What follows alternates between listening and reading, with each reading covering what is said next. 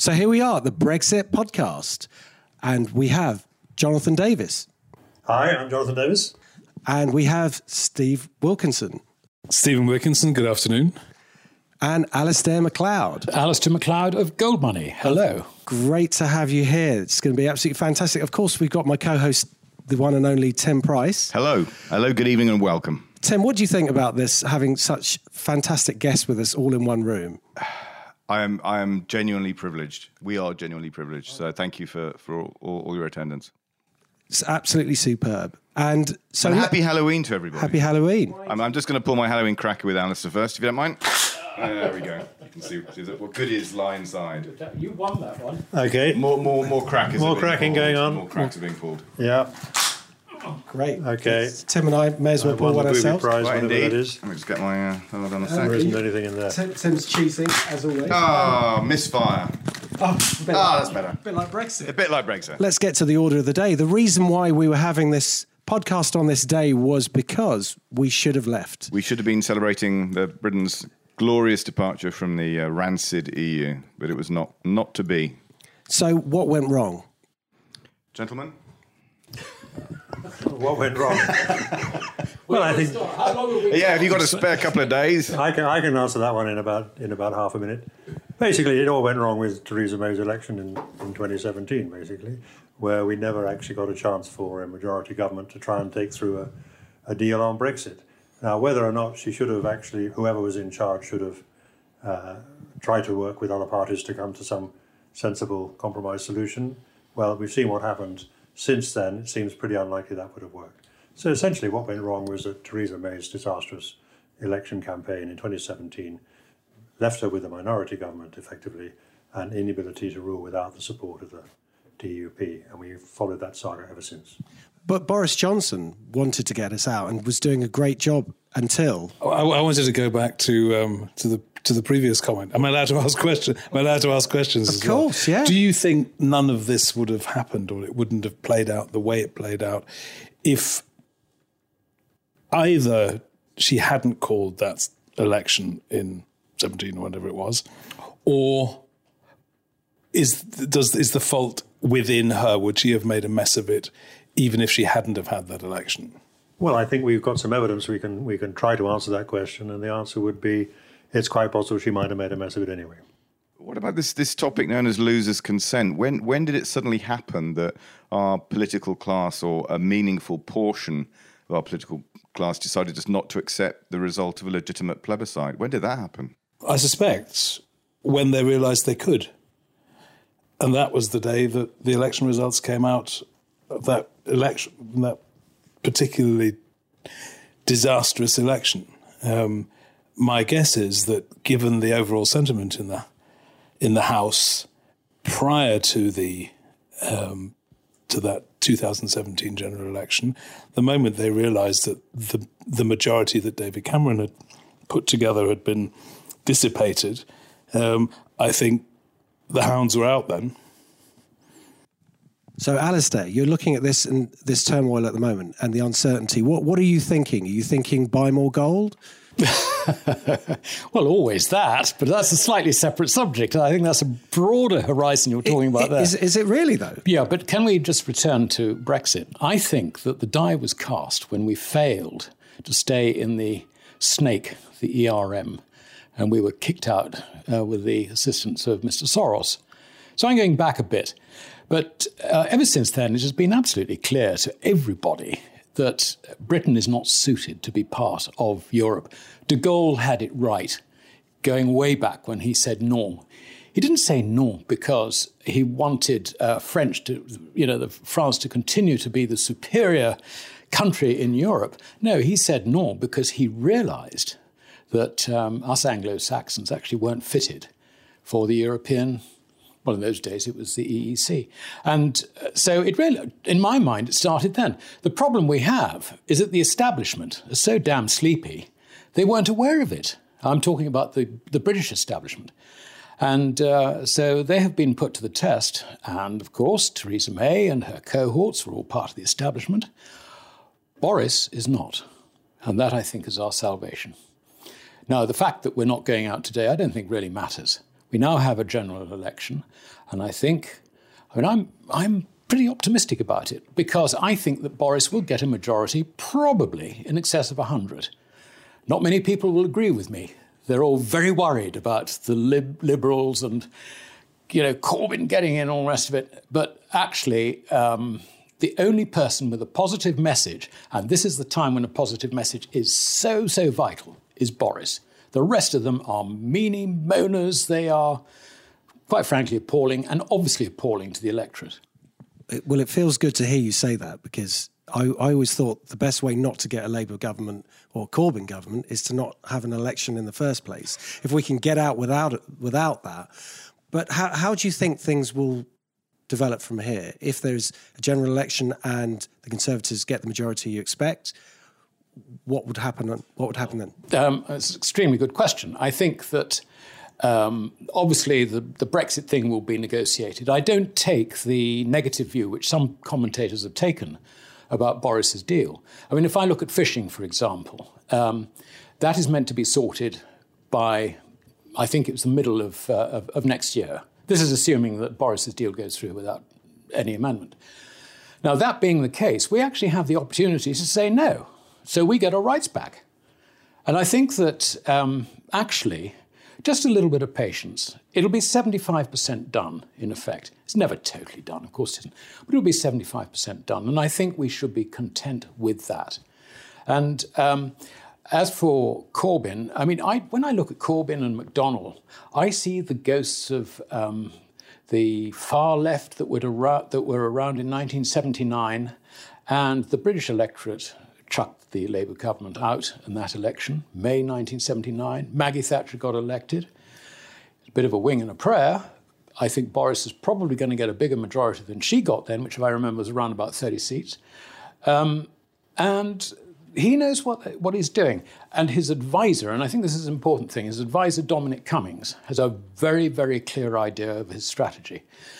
And that is instead of spending 80% on process and 20% on the final objective, he wants to spend 80% on the final objective and only 20% on the process.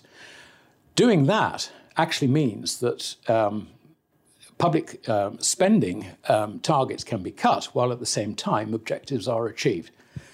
Big ask may be, but he's got all the SPADs under his control. And uh, all the ministers, anyone who wants to grandstand, will be told in no certain terms, you know, that that's not the game. So I think we're going to see quite a revolution in process and the way government works under Boris and so on and so forth.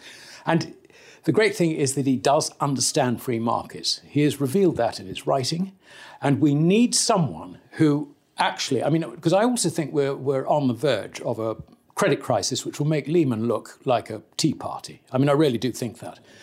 That being the case, we are seeing potentially the destruction of fiat currencies. Not guaranteed, could take a little while, but I think we're going to see a move in that direction. That being the case, we need to have someone in Downing Street who is supported, maybe, with people like Jacob Rees-Mogg, who also understands free markets, who will ensure that all the um, pressures from the establishment are resisted and that beacon of free markets is still kept ahead of us. With regard to Brexit, Tim, do you share the optimism that Alasdair has? I, I wish I could. I it's just I think for any true ardent Brexiteer, after three and a half years of this shit, you just get a bit tired.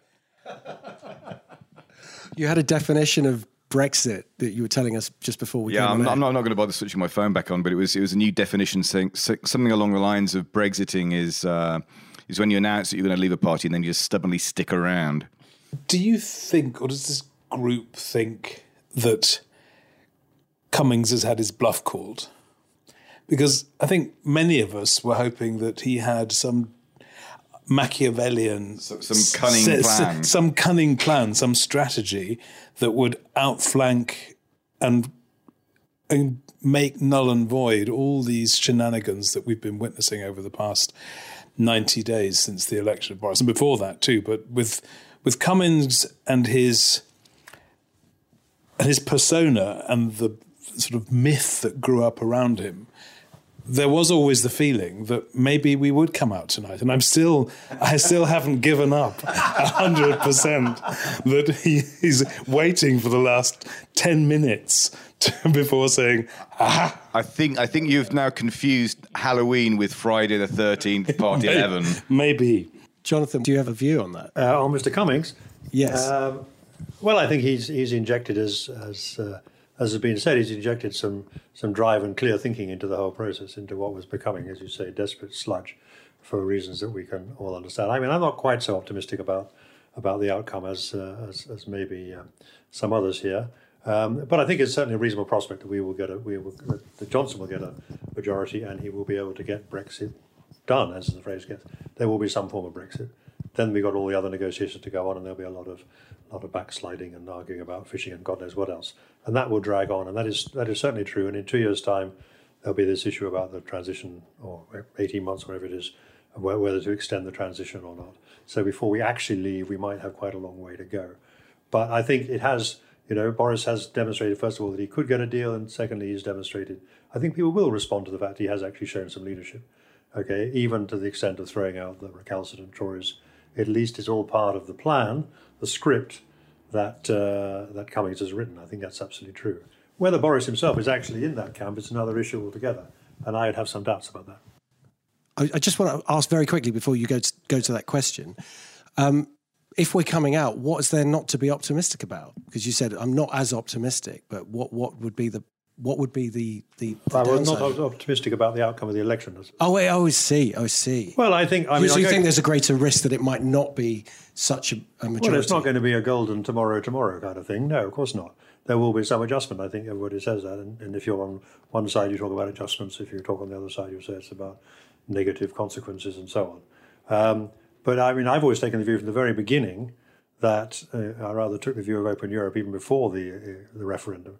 That actually, in the, in the in the actual real world, it's not going to make a huge much difference in the shorter or the long, or indeed the longer term. May well make a big difference. In the shorter term, most people aren't even going to notice the difference. So there will be some short term disruption, no doubt about that. I think we can't pretend there won't be. Uh, but longer term, yeah, I mean, it's a different world, and it's up to us to make of it what we can. The only caveat I would have is that I also grew up in the 1970s, uh, you know, before we went into Europe, before we went into the coal market, and we were known as the basket case of Europe. So, you know, we didn't actually have a great uh, reputation then for doing things on our own. Different world, of course. We still had, we were getting rid of the empire. We had all sorts of issues to deal with. We had infrastructure to do and so on. So, I mean, I don't think you can automatically assume that because we leave, we get a golden, a golden future tomorrow. I don't think that'll happen. But I do think that on balance, uh, over time, we'll work out something which will leave us in reasonably good shape. If I can add to that, um, two things I'd like to get on the table. Number one is um, Karl Popper wrote that um, that optimism is a moral imperative of leadership.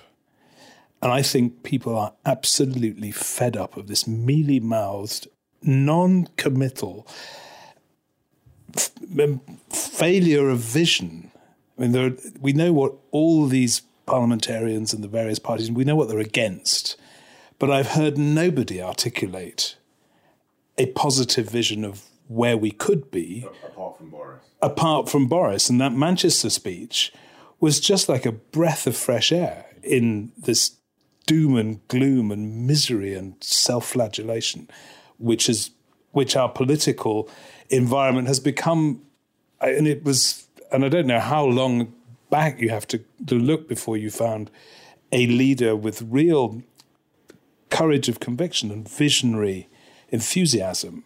Um, but I thought that that Manchester speech was the start of a, of a whole new era of of politics. Now, whether he delivers on it or not, and how how much of that he can turn around, and that depends on the majority that he has and on his the manifesto that he brings brings with him. But he's got the team to do it, and he's certainly got the leadership to do it. Did Charles Moore not say the other day Boris is fit for no job except the top one, um, which I thought was a a great point, and and he's got it. I'm sure he'll do very well with it. And the other thing that I would like to add to your point about what will happen next is that there is obviously a there's a lack of what what I would see as commercial negotiating savvy within the political environment. They just don't know how to negotiate. I mean, any any sensible negotiating negotiating strategy has to include the option of going. Now, if you don't want to leave and if you want to sabotage it, then stopping that option is obviously a logical choice. But what it also ignores, and I think the commentary that's that I've been reading in the last couple of months has ignored, is the dramatic change that will happen if a government is in place with a working majority to leave. Because the European Union will then automatically switch to pragmatism. I mean, I cannot, I cannot imagine that Germany, particularly Germany, but Germany and France, will continue to allow the European Union to effectively wage a guerrilla war against um, against Britain in order to to further undermine its parliamentary position. I, I, just can't see that happening. So the moment that an, a leader is elected, using the language that Boris has been using, which has been entirely conciliatory, I thought his speech on that Super Saturday or Stupid Saturday or whatever it was, was called was was the only statesman-like speech in the entire proceedings, and probably the only statesman-like speech we've heard from that House for a very long time.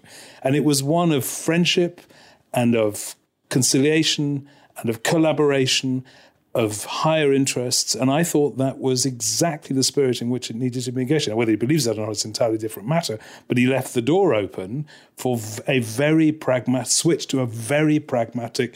How are we going to make this work together? I'm conscious that Alasdair said something a little while ago that we, we, we, we probably should revisit, which was a reference to potentially a, a credit crisis that might make 2008 look like a vicarage tea party. On that on that point, if I could just press you on that point, Alasdair, and and the, the rest of the, the panel, was that a specifically eurozone potential phenomenon? Or were you thinking at a, at a more global level than that? Well, I'm thinking on a global level, and uh, the dollar in particular, obviously, being the reserve currency, is of prime importance in this. But having said that, it needn't necessarily start in America, and I think it's likely to start in Europe. I mean, the German economy is the engine, if you like, the locomotive that pulls along all the other EU economies. And they have a banking system which is plainly failing. Mm. You've only got to look at the share prices of Deutsche Bank and Commerzbank to come to that conclusion. But the entire Eurozone banking system is problematic. It's not just Germany. I admit Germany looks like the worst, worst but case. Germany, Germany is particularly important because uh, we have those two major banks, the largest banks, in, well, particularly Deutsche Bank, the largest bank in Europe, in um, obvious difficulties. And this is before the German economy goes into recession and all the figures are pointing that way. Just imagine what happens when the losses start accumulating on their loans. I mean, we're, we're talking a matter of just a few months before Deutsche Bank potentially has to be rescued by the German government. Now, the reason this is important is that here we are delaying Brexit yet again, and I sort of see it's rather like one of those nightmares, you know, where you see sort of you're trying to get towards your objective and something is dragging you back all the time, you know, you know. And what we don't want to have is a situation where the European economy sort of triggers a global credit crisis before we get out. We're going to have enough problems rescuing our own banks. Mm. And some wise owl who knows about these things reckoned that um, you know we could potentially, if we were still in the EU, potentially we could end up with a bill of over 400 billion euros, just as our share of rescuing the euro banking system. And that's before we talk about our own banks who are bound to be affected on a counterparty basis. And um, I mean, don't get me wrong, I believe that um, Deutsche Bank and Commerzbank will be nationalized or rescued by the German government. Um, I believe that similar actions will take place with other banks. So we'll have a situation where effectively we all perhaps heave a sigh of relief and say, well, thank God they've sort of recognized the problem and the banks are still open and we can, you know, we can still access our deposits and all the rest of it. But um, going on from there, the amount of money that's got to be issued, both directly and also in the form of bank credit, to keep the government solvent, I think, then becomes the next issue. So we are on actually, I, I think, a very, very slippery monetary slope when it comes to this coming crisis, which, in my view, will be far larger than anything we saw at the time of Lehman. I think I detected Stephen nodding with some vigour when Alasdair made the first point. Would you care to say something? It wasn't quite a vigorous nodding. It was a. I wanted to add something to that particular view of of the German system, which I know probably better than I know the UK system. Namely, that Germany is built up on three banking columns. Number one are the private banks, of which Commerzbank and Deutsche Bank are the only really remaining um, large banks in the system, the rest having been absorbed into one or other of those. The next lot are the Sparkassen, which are the regional savings banks who have the Landesbanken, who own the Landesbanken along with the local um, lender, the, the, the, states. And then you've got the Genossenschaftsbankensystem, which is the cooperative banks. And the and they're they're like mutual. They're like building societies. They are they? like the old building societies, yeah. And and the the Sparkassen and the and the the um, cooperative banks supply industry, particularly the small and medium sized companies in the Mittelstand, with some the, something in the region of 85% of the liquidity that they need. And they are much, much better capitalized than than the um, the large banks that we're talking about. I have no idea what the fallout of a of a liquidation of Deutsche Bank, which is looking more and more likely by the week, what that would be. I don't know how large its derivative portfolio is, what knock on effects that would have. All I do know is that the um, the, the German government or Germany within its sort of euro context has been misusing the banking system to supply capital to the various governments of the periphery um, in a way that they actually promised that they wouldn't do directly. And I suppose you could say they haven't done it directly, but the banking system has been abused for that purpose, um, buying bonds and, and credit notes from um, from other governments or government controlled banks. Um, so I don't quite know where that would leave Germany if those two banks were to be liquidated or taken into receivership or turned into a bad bank. Um, but I don't think I don't think that's where the crisis will start. It, it will be a Kreditanstalt type um, type of uh, default, um, a small bank somewhere in the periphery, Greece or in Italy, that will set this whole thing off. It usually does. Tradition dictates that I inject my my old uh, hoary old joke here, which is uh, on the topic of Deutsche Bank. Don't mention the VAR, but uh, no one ever seems to appreciate that joke. So I suppose I should probably let it let it die. But you have resurrected it again like like Freddy Krueger, it's come back. Well, I suppose I can't help pointing out there's a slight sort of contrast between the fact that we all think Boris is great because he's an optimist, and now we're heading for the worst credit crisis we've had for you know two generations. I mean, there may be a bit of a mismatch there. We may find we get into some problems which are nothing to do with Brexit at all, except indirectly, of course, but they are to do with the credit crisis. And uh, well, it does seem. I mean, it's always been a concern ever since 2008 that you know we know how history deals with these things, and there was basically a clear choice about how we could deal with the credit crisis. Uh, and it was either going to end in a big bang or it was going to end with some kind of inflating it away process. I mean, those are the only two real choices you have. That that's that's really gets to the heart of the problem, doesn't it? Because the, the whole bizarre thing about this is has been that the inflated away has been the solution, and yet we don't appear to have any real inflation. Can't engineer it. Can't engineer it exactly. So maybe if if there is a solution, we haven't found it. If there isn't a solution, we're going to get the big bang anyway. So, I mean, I agree with you to that extent. Okay, so there's, but all crises, you know, I, have this kind of idea that all crises end due to a failure of intellect and imagination, basically. We can't, you know, the, the, people who are in, in power cannot find a solution.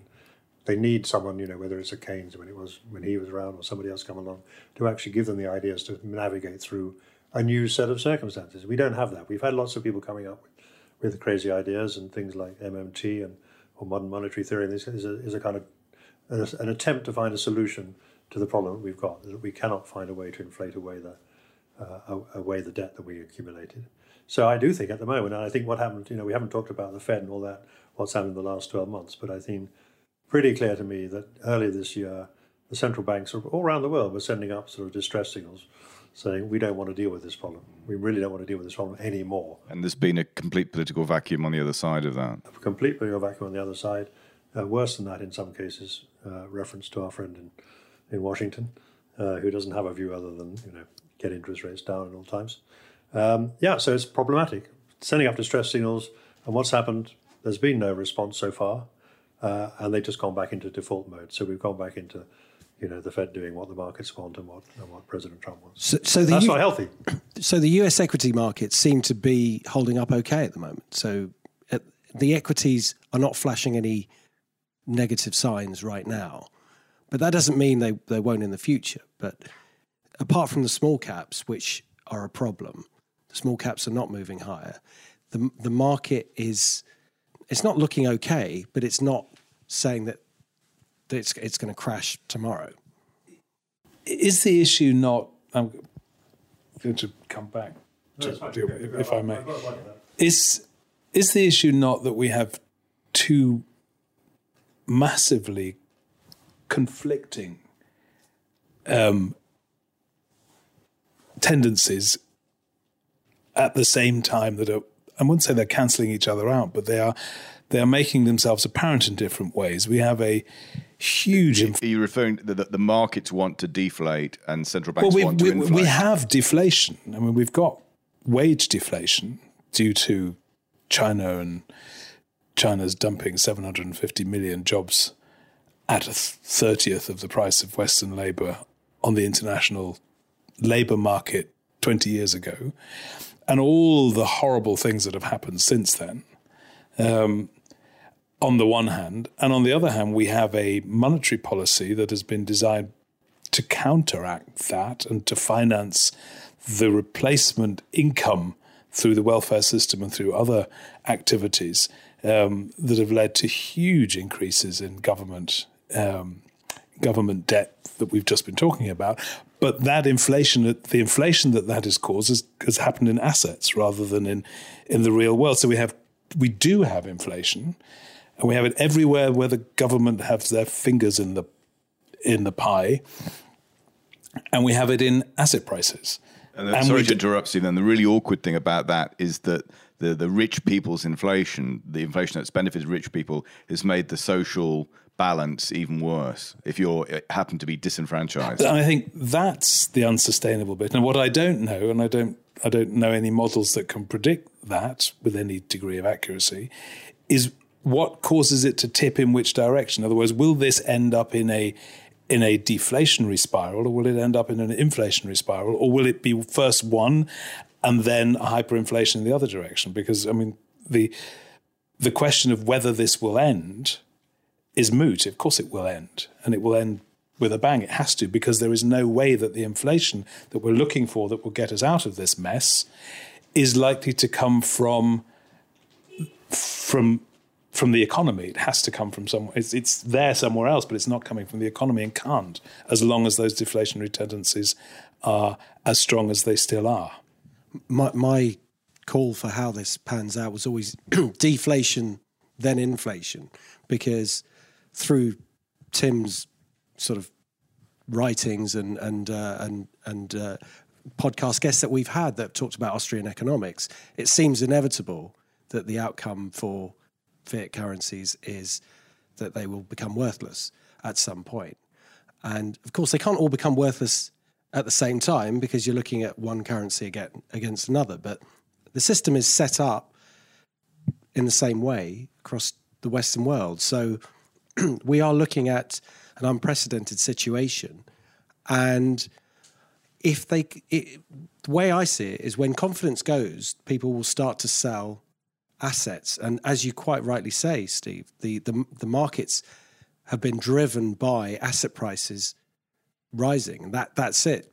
Shares are going up, not because companies are making more profits, but because they have an ability to borrow and they're borrowing cheaply and buying back their own stock. And that's what's happening with Apple, say. They've, they've not increased their profits since 2015, but they have bought their own stock back, which therefore pushes the, the price up. We had Dave Collum on the show, um, and he was saying that there's a percentage of S&P companies at this level of interest rate that can't afford to to sustain their debt. I mean, the Fed have just cut again and say they're not going to cut for the foreseeable future, which probably means they're going to cut again in December. I'm trying to channel some one of the scariest quotes from from Mises, and I think it goes something along the lines of the, the, the crisis is built on the sands of credit creation, and it must collapse. The only question is whether the the crisis ends sooner as a result of the abandonment of further credit creation, or whether it ends in the complete and total catastrophe of the currency system. Um, since it would appear that central banks have no particular wi- willingness to stop creating credit, it seems to me that the answer is therefore fairly clear that you have ultimately a, a, collapse in the in confidence in fiat currency. So one of so one of the potential remedies here would be to uh, return to a monetary system that's actually backed by something other than politicians' promises. It's um, a confusing subject. This um, we mentioned price inflation earlier. If you look at independent estimates of price inflation in America, they're far higher than the official rates. That's the shadow stat. That's the shadow stats. It's shadow stats, and uh, there's another one also that clearly shows that the rate of inflation in America is closer to 10% than the 2%, which the Fed is talking about. And if you look back over all the years since uh, the initial bounce after the Lehman crisis, it's been running at that sort of rate all that time. If if you include what? If you include asset prices? Or, no, no, no. You're just just looking at the sort of things which the middle classes um, would buy um, in their normal day to day lives, and you know we're talking about what they would buy in the supermarket, education, healthcare, consumer goods, things like that, and you know even paying the gardeners to mow the lawn, that sort of stuff. Um, and we were talking about practical things. Now, the fact of the matter is that you cannot measure the general level of prices because where you spend your money is different from where I spend money, my money, and different where, from where Tim spends his money. So our experiences of price inflation are all completely different. I spend my money exclusively on dodgy Halloween-based tat, so I'm, I'm not sure anyone needs to worry about where, where, I spend my money. On. So, can you give us a Halloween index? so that's the first the first point I'd like to make. The, the second point I would like to make is I think that the uh, use of the word deflation, I think, confuses the issue because um, you will have a tendency for bank credit to contract. Um, I don't think we have seen, more or less since the Napoleonic Wars, probably, a tendency for base money to contract. Um, so, you know, it's a relative thing. And we know that um, any signs that the economy is tanking, basically, the central bank will uh, get in there and produce as much money as possible. They will force the creation of bank credit, if only to finance government debt through QE, whatever, whatever. So I think, I think in a monetary sense, um, the term deflation actually just does not apply to our situation at all. So we have, um, if you like, statistics which conceal the true position.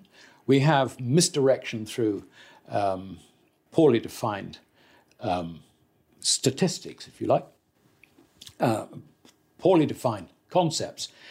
And in that, we're now trying to navigate our way through yet another credit crisis. You know, there's no doubt in my mind it's, it's, it, it is it is due. It is probably overdue.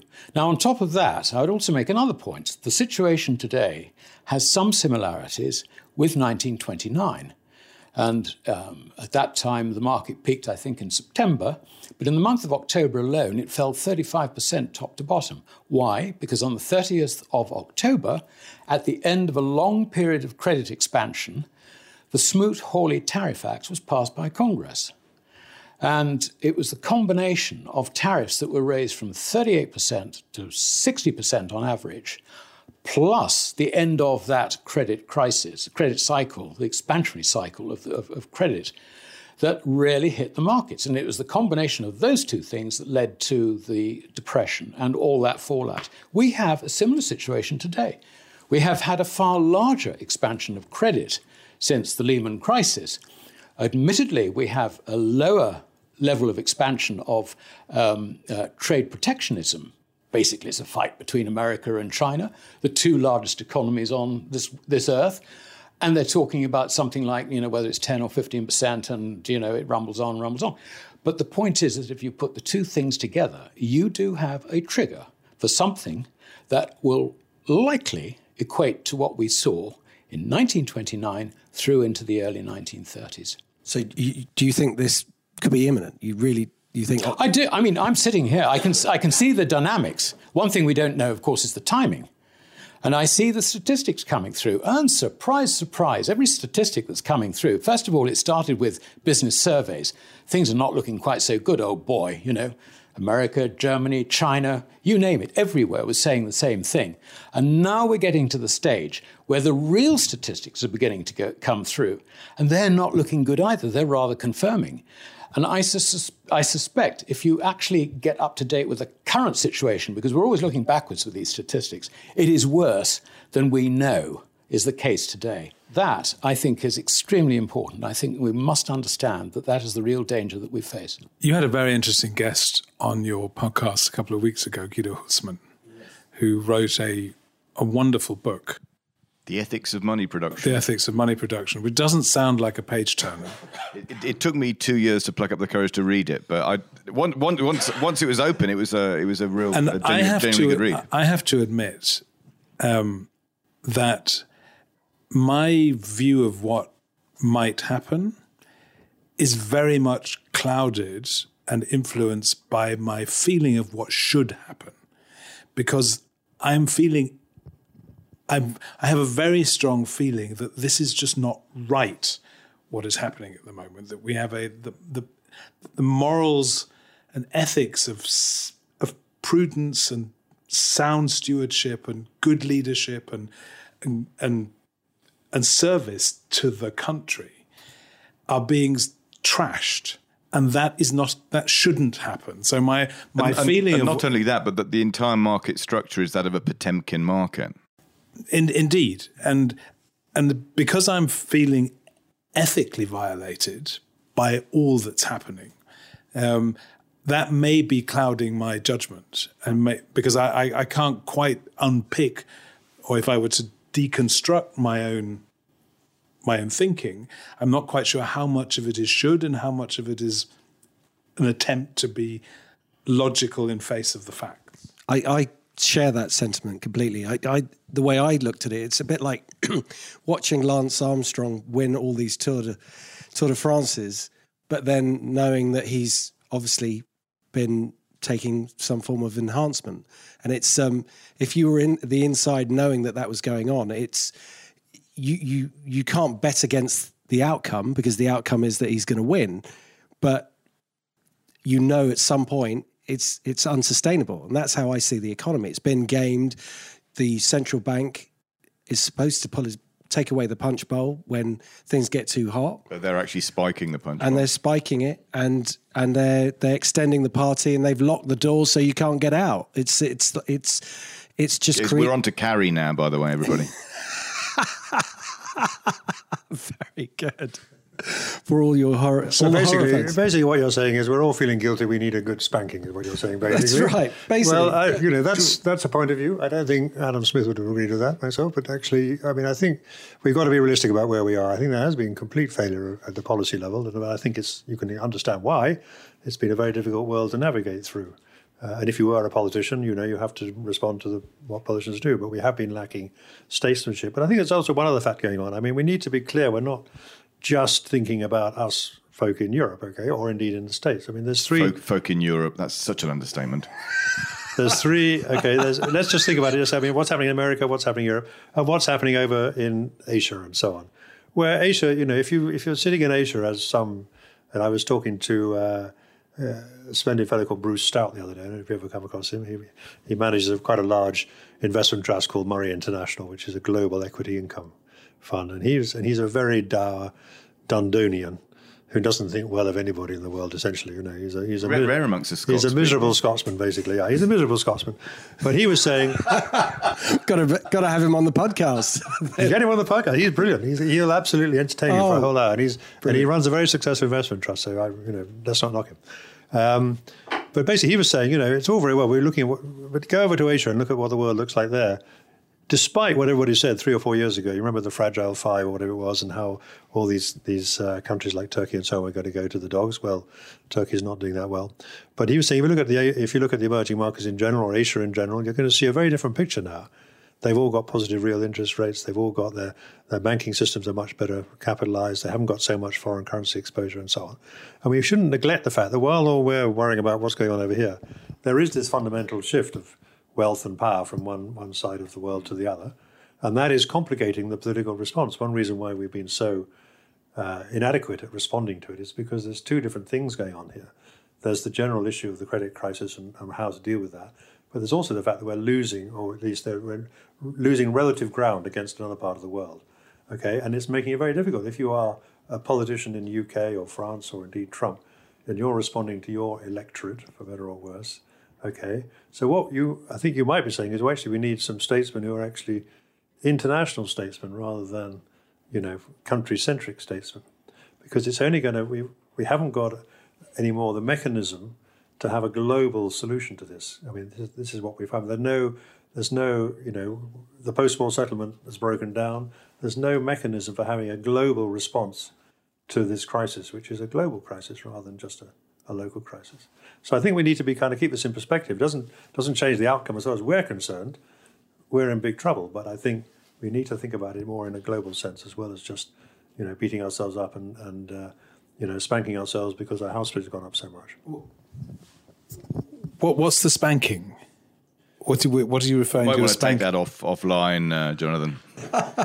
Spanking is, is, a, is, a, is a rhetorical phrase at this point. Uh, what I mean is, because you were saying you, you, you, you can't make up your mind between should and, you know, could or will happen. And you're saying that actually you feel, because you think that everybody has messed up the way we manage this whole process, that somehow we deserve to have a bad outcome. No, no, no, no, no, no, no. Then I then, then no, then I then I was no, no, no. um, That's not how I read it.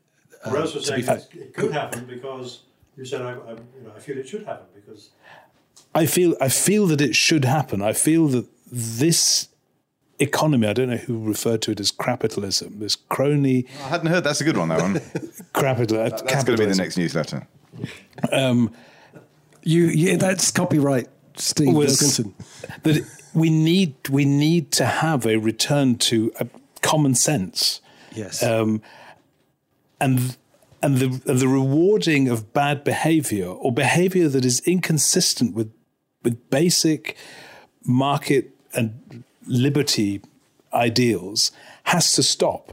And I would much prefer it to stop tomorrow, because then if we, we if we wait a year or two years or five years, the damage is going to be much much more difficult to contain. It's going to be worse.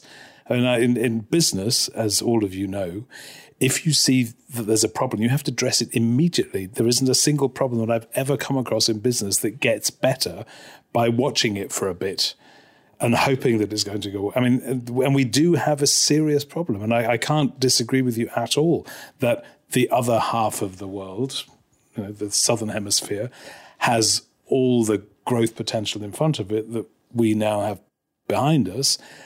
But, and I was hoping we would segue into China at some stage. I am really worried that we are we are entering a new phase of hostility where China is now being called out on its outrageous behavior in terms of our welcoming it into the international community and expecting it to play by the rules. From the from the speech that Mike Pence made last Thursday to the Hudson Institute, coming on the back of the speech he made exactly a year ago, read an awful lot like a declaration of war to me. I mean, it sounds as though America is now in a new phase of preparation or acceptance that it is at war with China. This this is something that Russell Napier's highlighted quite a bit over the last few months, and he's referred to the fact that he, he was recently on a business trip seeing institutional clients, institutional investors, and there was a great degree of confidence that that Trump would get a trade deal with China, and that that would that would benefit his re-election prospects. And Russell's perspective was entirely the opposite of that. He said, no, Trump's upping the ante with China on trade, on military, on technology, on currency, on, on investment. And in his view, so this is, this is Russell Napier's perspective, not mine, but I happen to share it. So certainly it seems eminently plausible. Uh, on Russell's view, um, Trump had come to the conclusion that going to war with China, it, it potentially even a hot war with China, would be a lot more beneficial to his re-election prospects than, than any kind of compromise. So that that kind of you know just reinforces the uh, you know the message that you've just made. I think we have to recognize that China and uh, America have been at financial war for some considerable time. And uh, if you look at what's been happening in Hong Kong, it's quite clear that that was provoked by the Americans. They changed the uh, American law so that they could tag Hong Kong on with China when it came to any action against China. Now, the reason that is important to America is America needs foreign capital flows. The last thing it wants to see is foreign capital going through Hong Kong into Shanghai Connect to finance, if you like, China's um, uh, infrastructure projects and uh, the further development of the two Silk Roads. So, you know, that is actually what is at stake. And on top of that, you've got China 2025, which is a, um, a technology um, based um, objective. Uh, which is intended to further the um, technology, if you like, Chinese technology, which is already in many uh, aspects well ahead of America's. And America cannot stand it it really does see China as a major, major opponent on the geopolitical stage.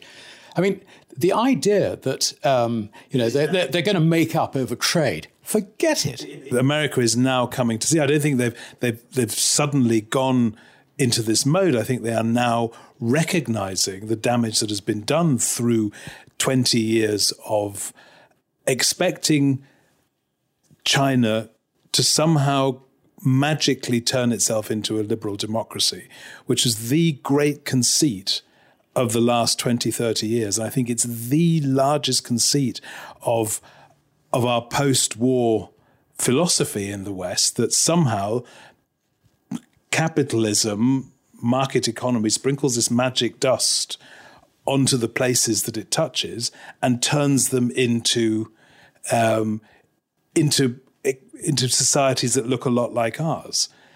And China has been playing a completely different game for 30 or 40 years.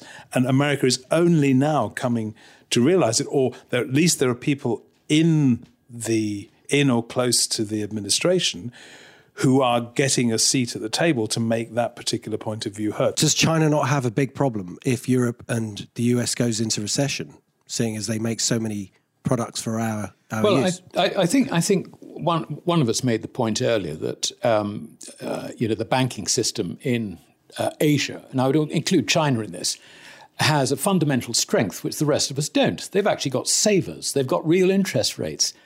Now. Uh, the most rapid expansion of the quantity of money has been in China, and it's been all at the direction of the government. We know all that.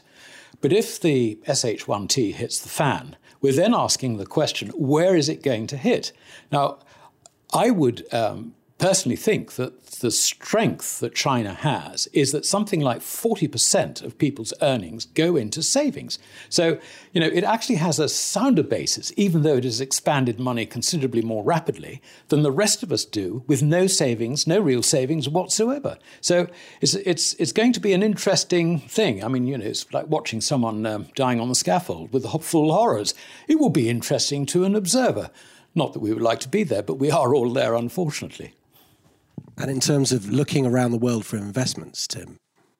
Uh, well, all I can say is, I mean, I, I, I appreciated uh, uh, John's observations about about Asia, um, and that have been followed up by the other panelists we don't have any exposure to China at the moment, and I don't think that's ever likely to change in the near to medium term. But we've got a bucket load of exposure to Asia because it's the cheapest market in the world, and it's also the one that's growing the fastest. So, it, it, from experience, the markets don't give you opportunities like this very often. But at the moment, let's let's call it sort of uh, uh, unconstrained value across Asia is is the most amazing opportunity I've seen in my professional career. So, if there is a big crisis um, in the next however long, six to 12 months, if it lasts two, two, three years, are you getting ready to buy more in those areas or? Conceivably, I mean, if the opportunity arises. So the, the way we've got our portfolios configured for, for our clients is is across three asset types. So value equity, which is always going to be our sort of uh,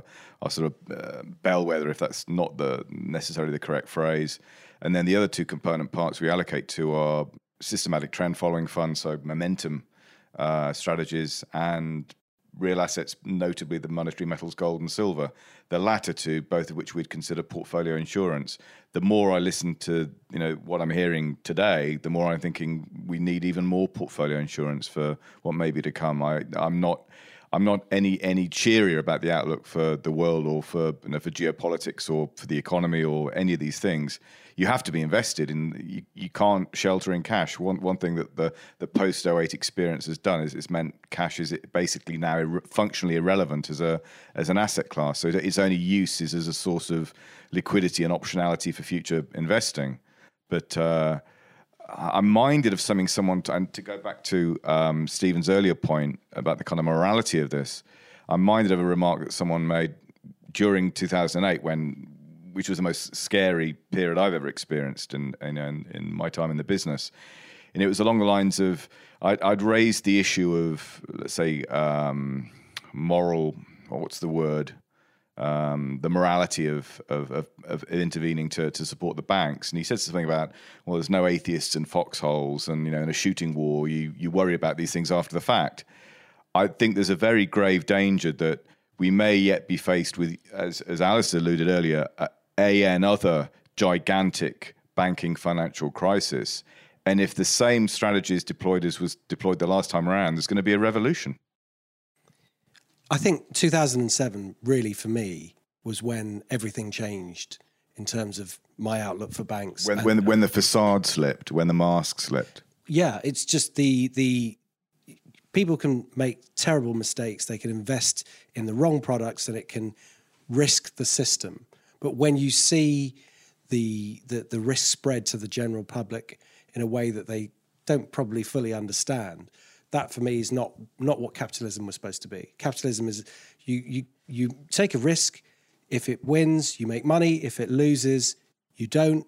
And if it's an existential risk, then you've taken too much risk, and that's that's down to you. The problem at the the forthcoming election here is going to be that a whole generation of younger people have been successfully reared by. Uh, the, the long march through the institutions to believe that the, the, the what we have at the moment is capitalism as opposed to capitalism or crony capitalism. And that's the real concern because these you know that cohort of younger voters is is potentially going to make the difference.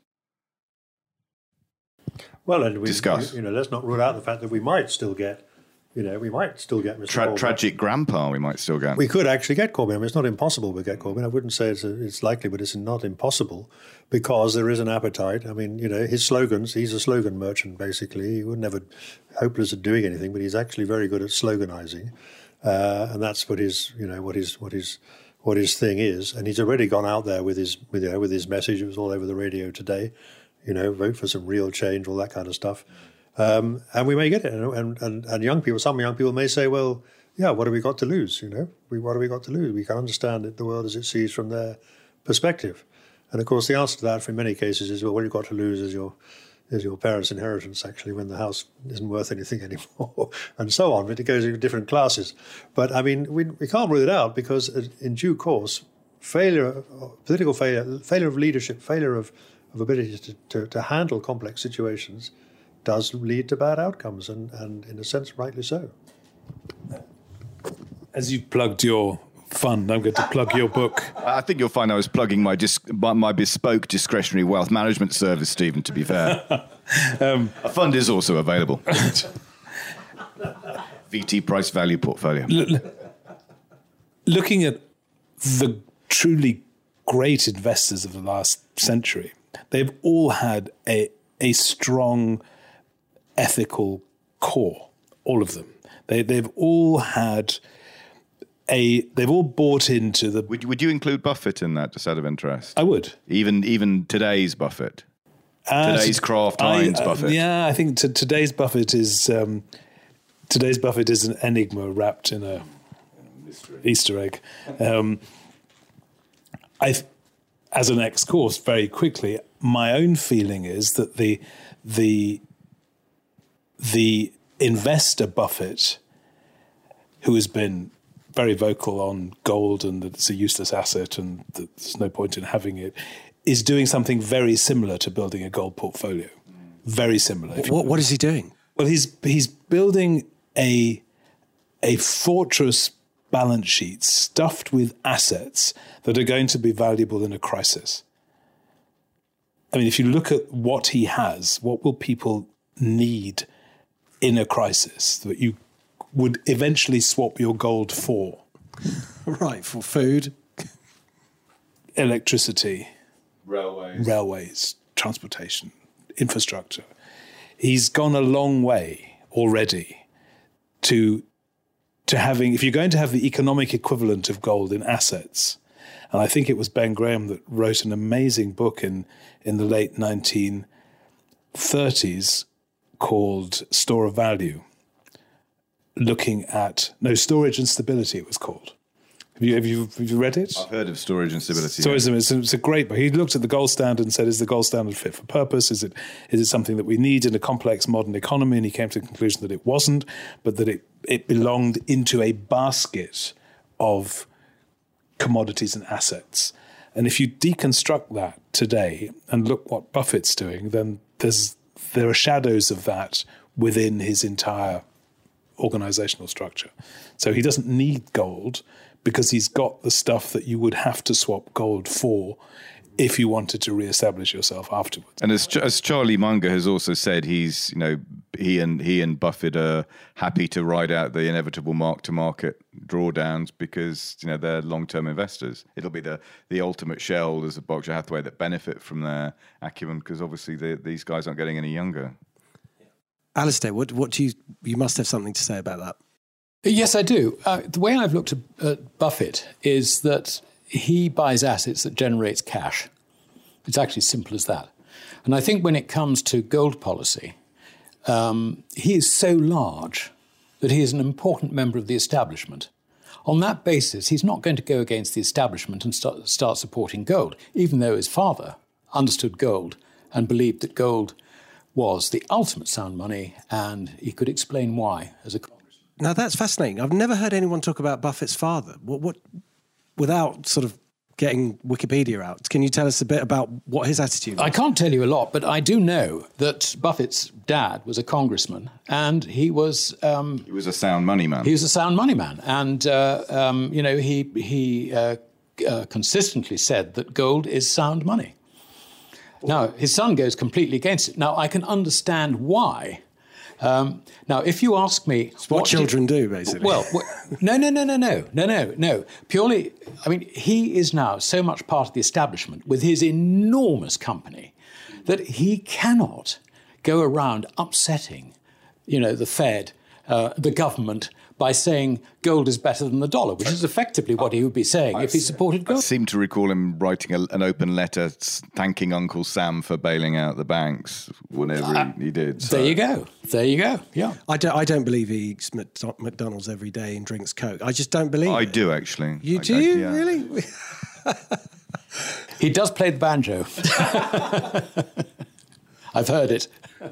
Yeah. So it must be true. I don't know if you caught the, the Netflix documentary about Bill Gates, uh, which is absolutely brilliant. I loved it. But um, decoding Bill Gates inside the brain of uh, of, of Bill Gates, and um, you know, uh, the spoiler of it is that um, it builds up to him trying to solve problems with his money, and and so he's obviously not working at Microsoft anymore.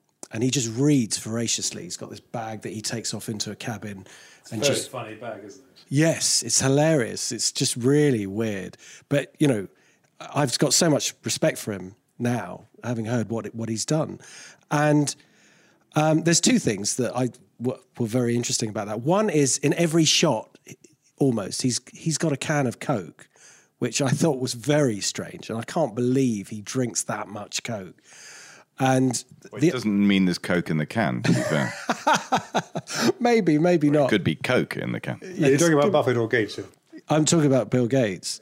And and the other the other thing was well, of course they're friends and they've they've Well, very good. Play, friends. play bridge Yeah, together. and- They and play bridge together, absolutely. and they put their, their money together to to solve these problems, which is you know a fantastic thing to do.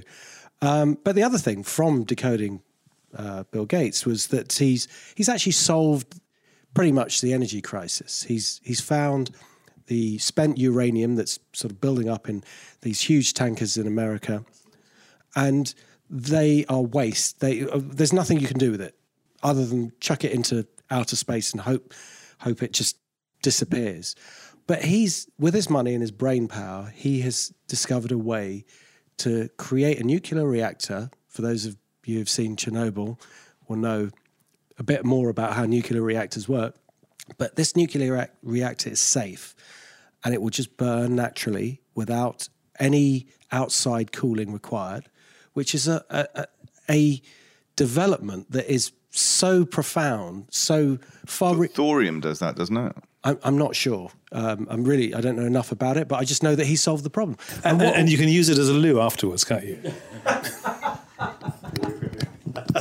I think quite a few people at Chernobyl used it as a lube while everything was kicking off, but that's a separate but, issue. But um, and of course, he he then has to turn to the Chinese to get the, the project off the ground, and because he can't make this nuclear reactor in the US, which is just jaw-droppingly stupid, and so I, I that, that's one thing I just can't get my head around. And he's, he's, I haven't seen the documentary, but he's also come pretty close to solving malaria, hasn't he? Yes, yes, that that as well. I mean, there, there's a few things. I, I, I didn't want to I didn't want to spoil it, but it, it, it was that was the big thing at the end. That it was just shocking that he's he's had to get the help help from the Chinese to make these nuclear reactors, and the the, the trade wars upended the whole process. Which is why aren't there any American companies just saying let's do it? You know, it's just incredible. It, with the risk of going down a rabbit hole with the Warren Buffett, uh, with the um, Bill Gates uh, documentary, it wasn't American companies that wouldn't allow it. It's the American energy lobby that doesn't want any new nuclear power stations built, irrespective of whether they're safe or not. But that's that's to be fair, that's just bullshit, isn't it? I mean, that's just like it's a nuclear reactor is is they've got to differentiate between let's say we've got diesel cars that pollute the atmosphere. We know that they produce NOx gases and that's bad. But if you had a diesel powered car that had nothing but water coming out of it, that's a completely different technology. So you're not comparing apples with apples. Everyone gets slightly worried about nuclear energy, and I can understand that. But this is safe nuclear energy. So what we need is we need we need a a nuclear reactor that can destroy credit. That's really what we want. We want something that burns credit without having any side effects. Yeah. Come on, boffins, make it happen. And preferably done in China as well. Absolutely. We, you make a good point, actually, from that. Why isn't the government spending money on doing projects like this instead of just well, they probably are spending money on projects like that, but they're, they're spending enough. them on the wrong projects. That's that's what governments tend to do. They spend them on the wrong projects rather than the right projects. Every country needs energy. Every country needs food. And if you're going to start writing checks, just write checks for energy and food. Well, the German it's, government decided didn't want any more nuclear power, for example. And you think that would be in their self-interest, but they didn't want to do that. So, you know, governments don't always do logical things, do they? What What were you saying about that, Steve? absolute madness. Yeah. It, the Germany was in shock, or the German industry, the, the utilities were in shock because this happened what a week, two weeks after um, Fukushima, yeah. and it was a knee jerk reaction from the chancellor. She she she has done this numerous times. She picks up some some wave of emotion in Germany and then rides it and she rides it, and even if it's only a very short wave, she will get her political surfboard, she'll put it on. If she can outmaneuver one of the other two parties, it doesn't matter what she's committed to in her manifesto, it doesn't matter what, what reason would dictate that a party calling itself a central market orientated party would support, she will ride it for very short term political advantage just to put her marker out and confuse the other parties. And this is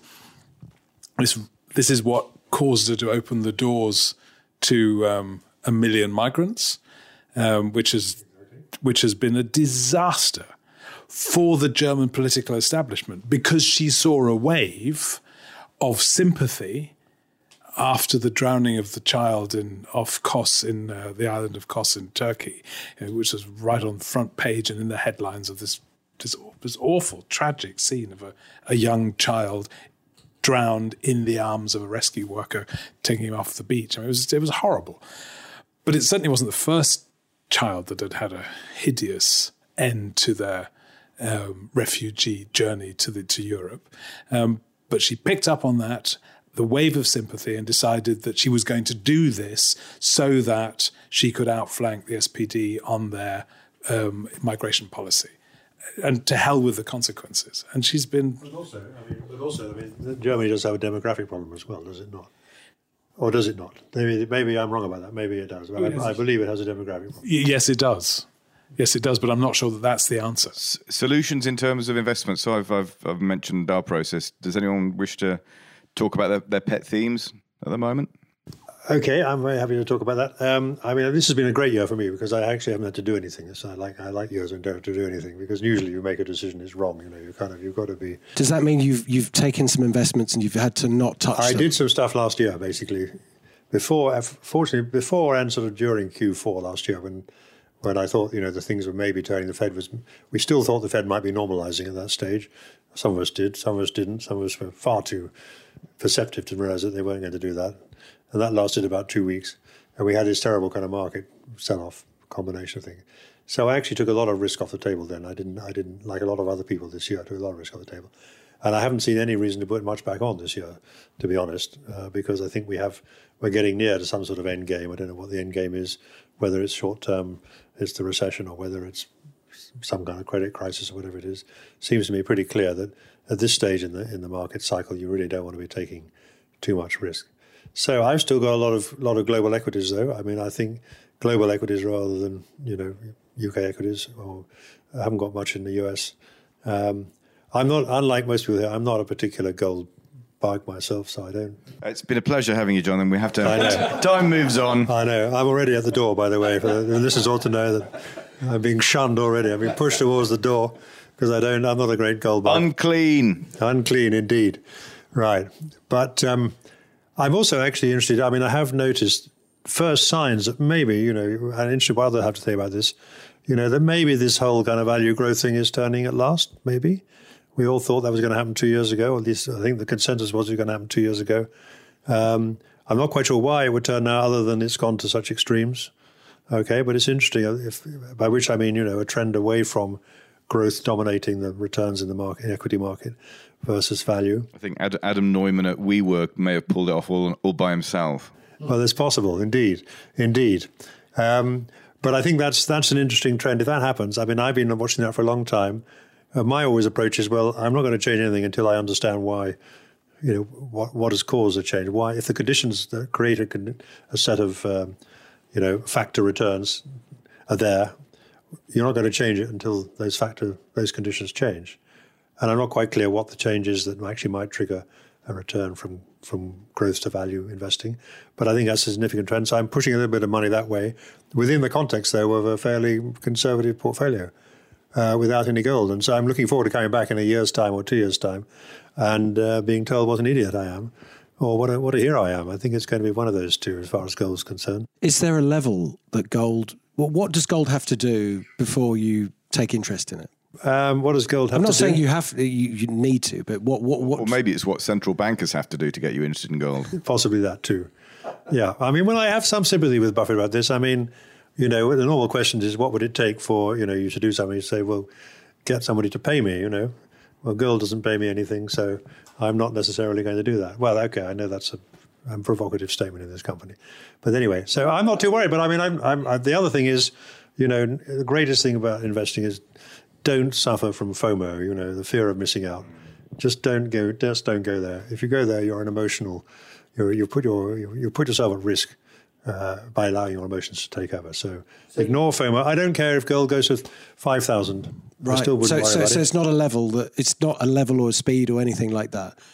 So you're a bridge player. Does any of your bridge playing come into your investments? Bridge playing, absolutely. Yeah, absolutely. Warren Buffett is a bridge player, though. Uh, I think I'm a better bridge player than he is. Really? He's a rather better investor than you're I throwing, am. So, you are know, throwing prepared, down. I'm prepared to concede on. I think we know who our next guest is going to be. I'm prepared to concede to concede on that one.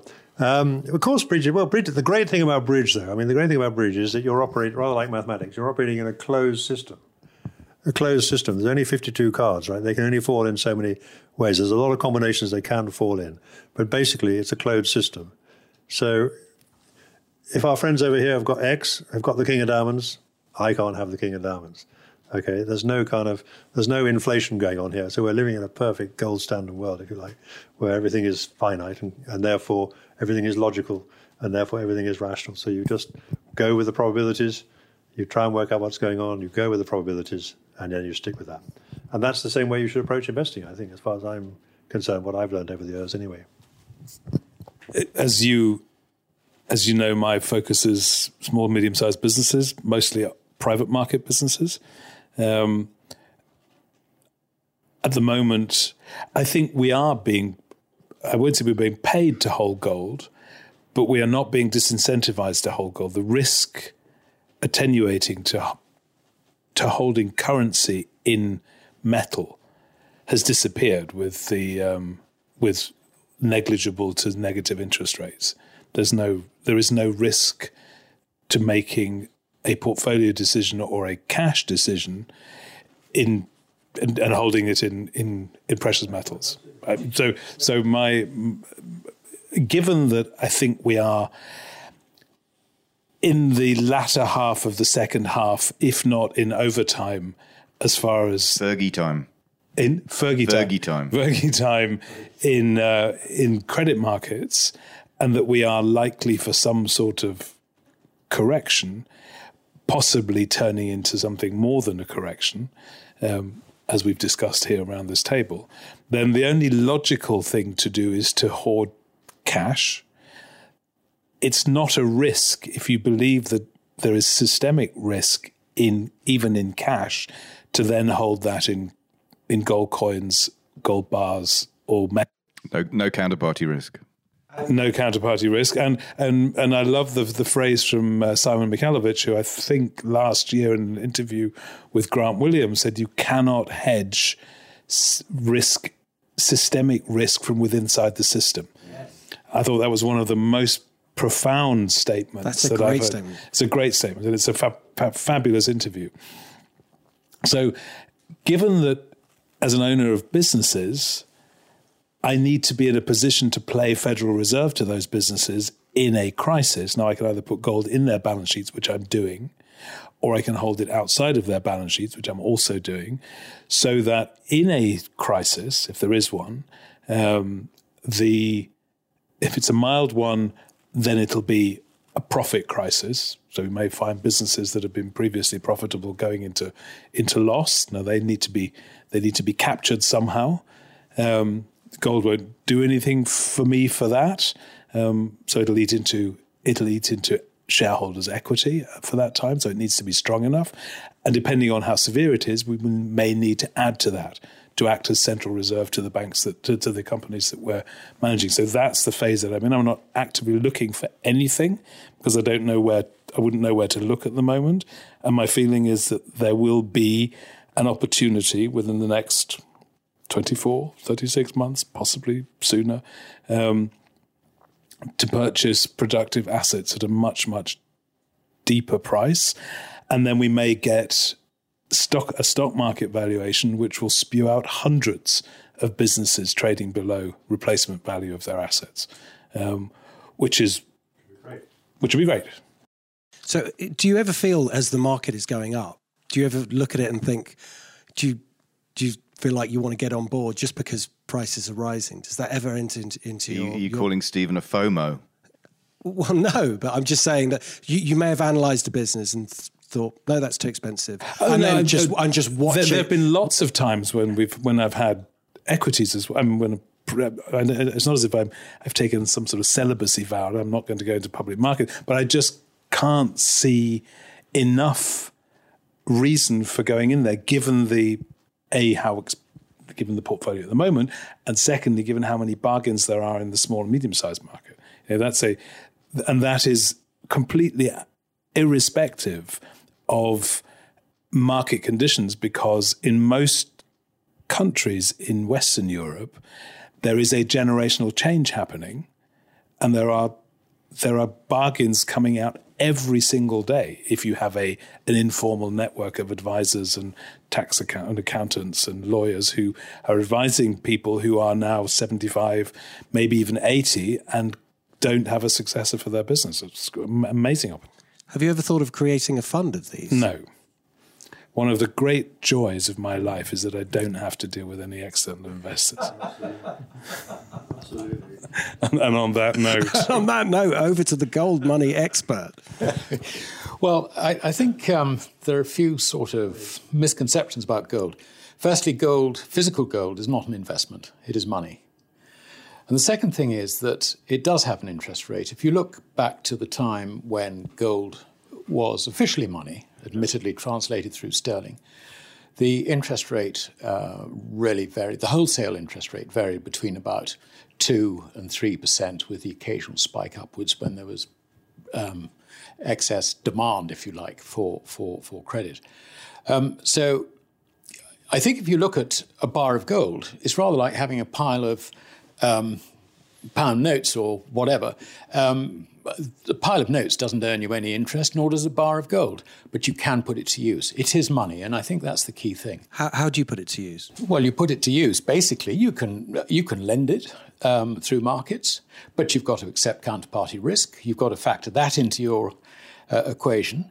You can instead uh, buy gold related investments like mines, uh, for example. An ETF would also be a gold related investment, even though the ETF is holding physical gold because it's not the same as holding physical gold. What you're doing is you're trying to capture the movement of the price.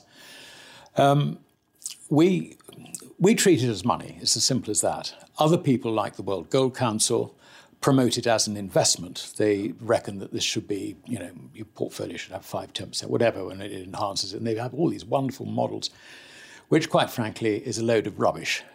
It is not an investment, it is a form of money. It is sound money. Now, the reason I would hold gold is that I would rather hold gold than paper currency. It's as simple as that. And I see it as a store of value, um, which will uh, accrue um, its store of valueness over time. A very good example I first went to India back in uh, 1967 68, when the price of gold was around about 170 rupees. It is now around about 100,000 rupees. So 170 rupees, what would that be in sterling or dollars? In well, I mean, we were, talking about, we, we were talking about $35 at the time. Yes, yeah, yeah, roughly. You know, yeah. um, and, but now it's about 100,000 rupees. Now, think of the wisdom of the ordinary farmer, the person who's got a couple of bazaar stalls, you know, in Bombay or Mumbai, as they now call it. You know, he's put his savings into gold. And the thing that's interesting is that those savings have ended up as bangles and necklaces on his wife. And the re- it's, it's the family pension fund. Now, if a son wants to spend some of it, he's got to persuade mum to part to with it. it Not an easy task. and this is why, um, you know, there is now so much very, very quiet hidden wealth in India. It is because they have this habit of um, using gold, if you like, as their pension fund because it is a store of value against a depreciating rupee. So I think that's the way you've got to look at it. It is money, it is not an investment. And what about the Chinese? Well, the Chinese um, have similarly done the same sort of thing, but there's, there's a slight mi- mixed message there. The vast bulk of Chinese private sector buying has been uh, in the form of jewelry, but again, it's sold on 24 carat basis related to the price the margin, I think, is probably somewhere between 30 and 40% between bid and offer, as it were. Uh, and anything that um, uh, is sold into the market is turned into scrap and then re refined and then is sort of put out into the market in that form.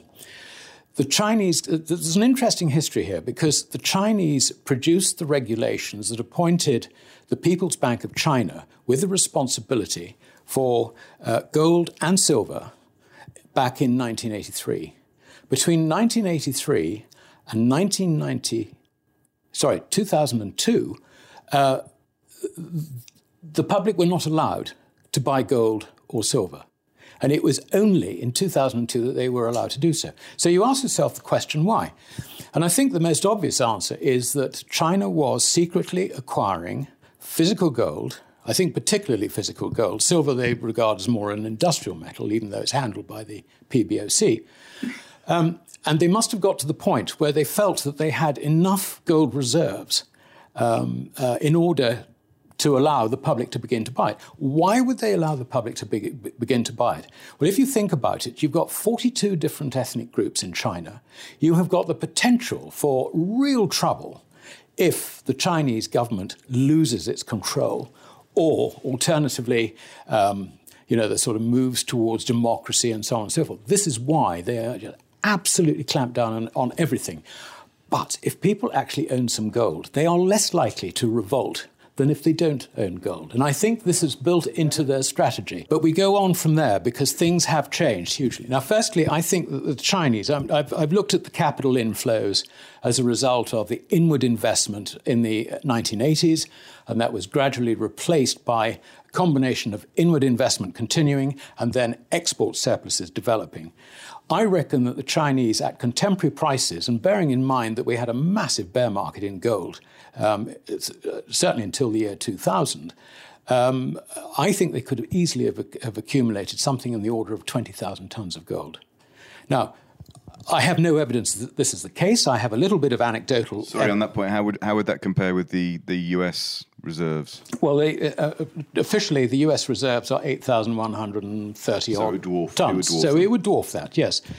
And um, you know, there's some doubt as to the quality of that gold or whether it's really there, and what the true figure is. Anyway, passing over that, um, we have a situation where China has since then embarked on a policy of controlling the global physical gold market.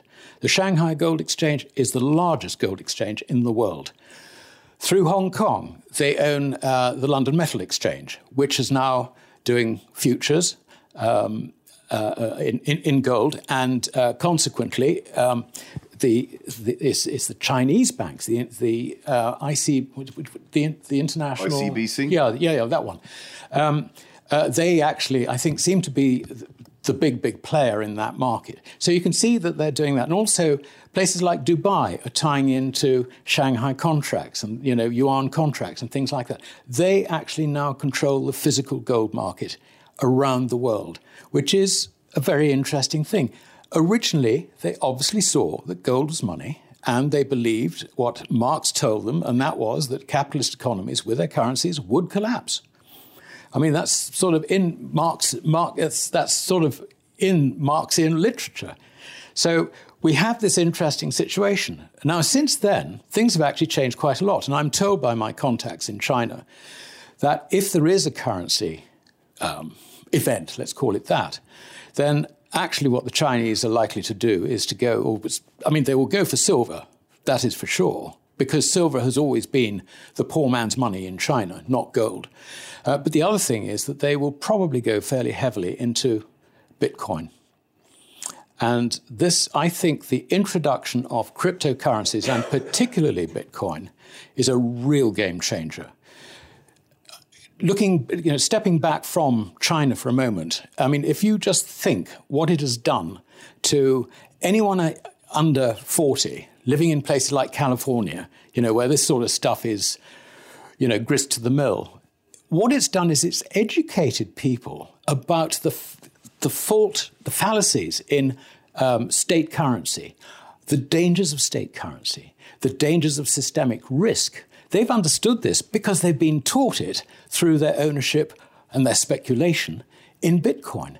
So now you have a new population, and it's a sort of worldwide phenomenon, really, who are going to front run a collapse of currencies rather than react to it. Now, this is a very, very interesting and new development with unpredictable results. Does that make you bullish yourself on Bitcoin then? Are you tempted yes. to buy some? Uh, well, I, I, should declare that I own some Bitcoin. Um, and uh, Would you buy it at this level?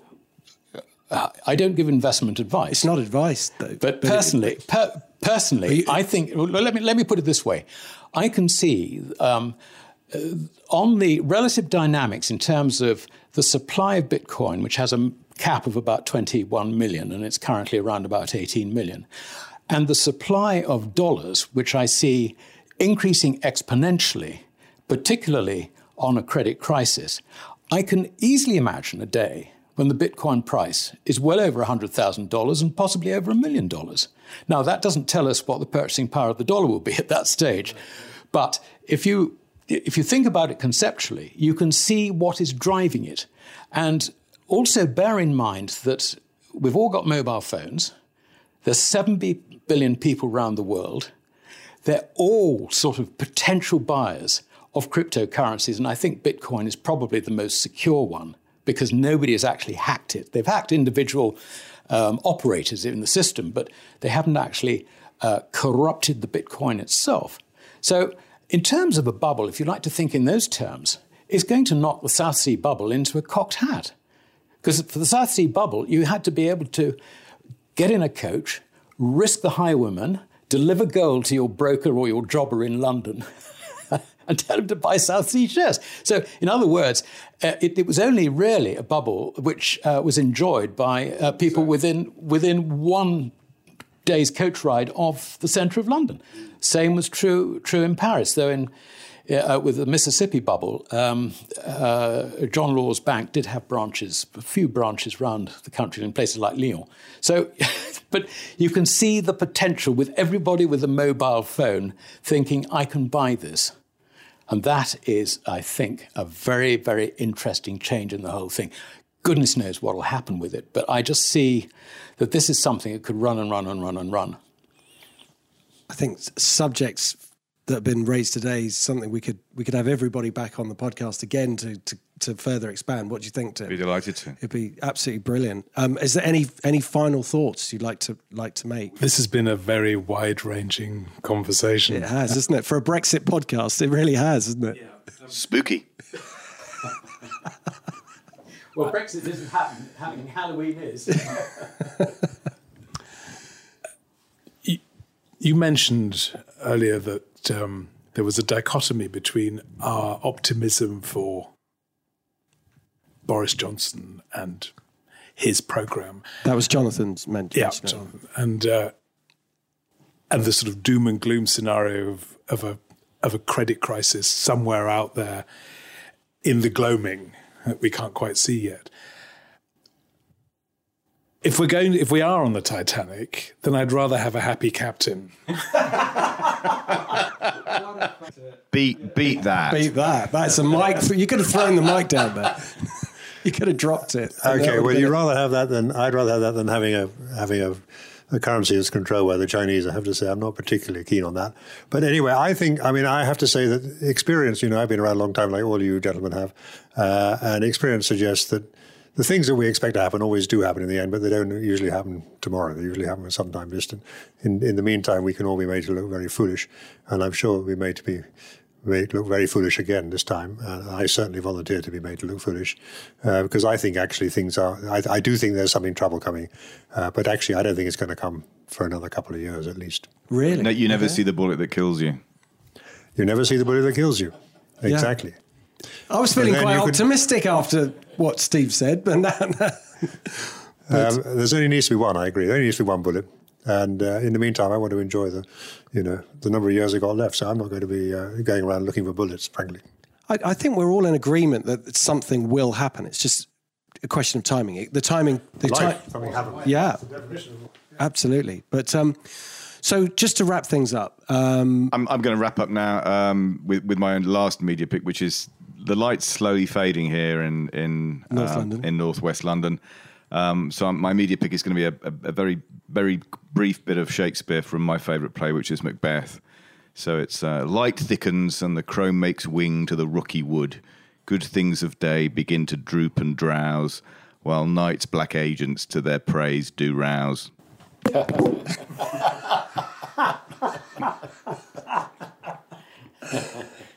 a book pick. Oh, yeah, please. So, book pick from Stephen Stealth War by Brigadier General Robert Spalding, I think his name is, which is his take on the the war between China and, and America that's currently upping. It's a superb read.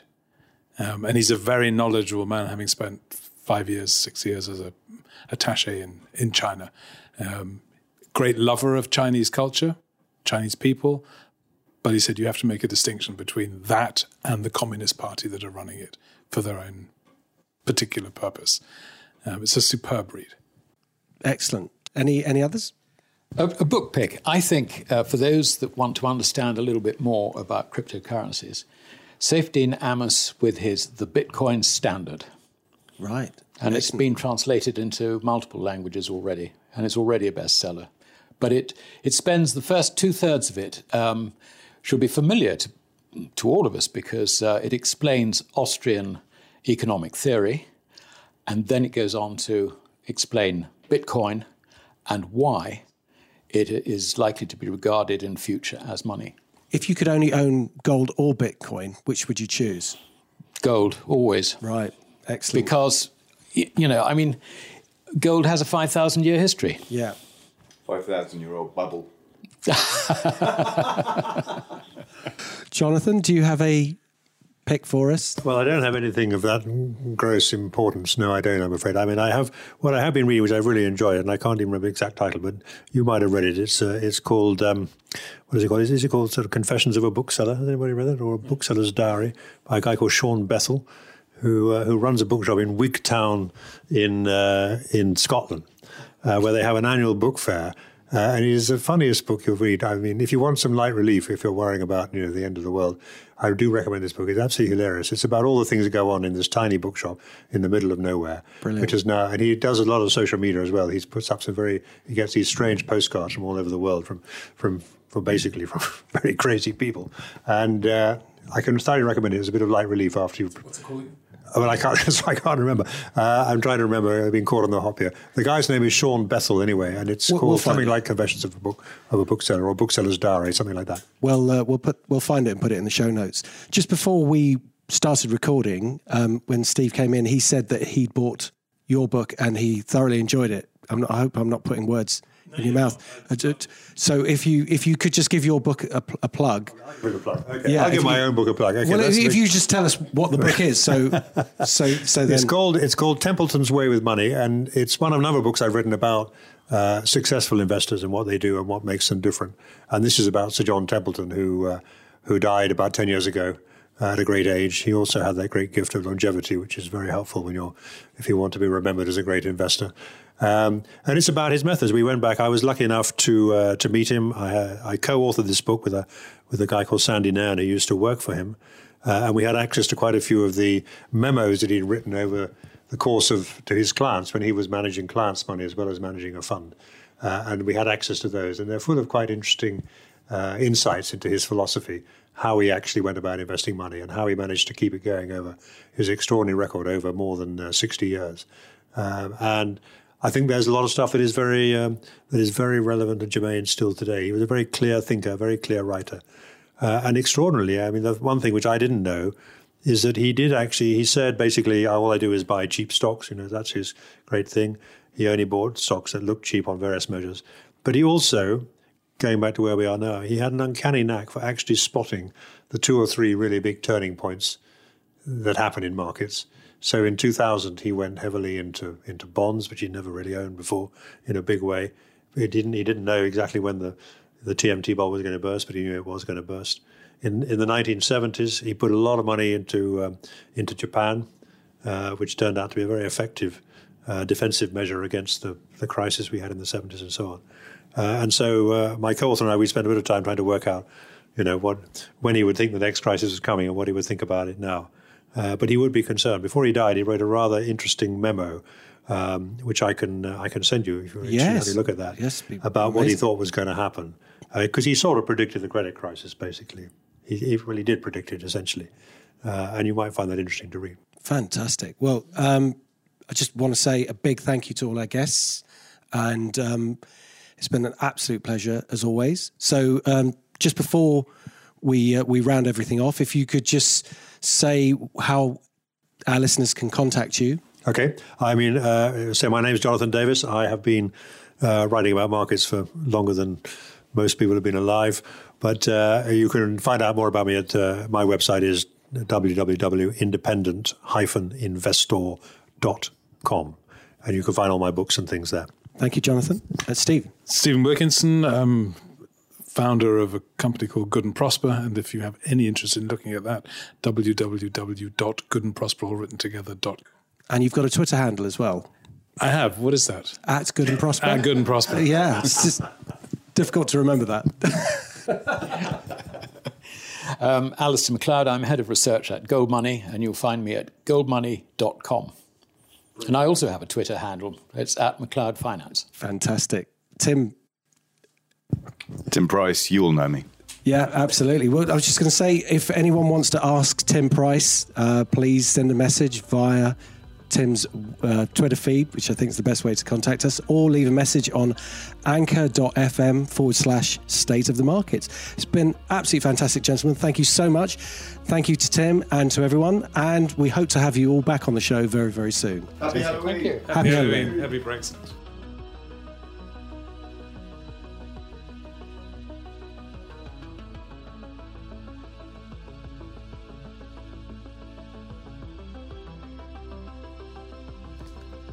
Thank you so much for listening to this Brexit special.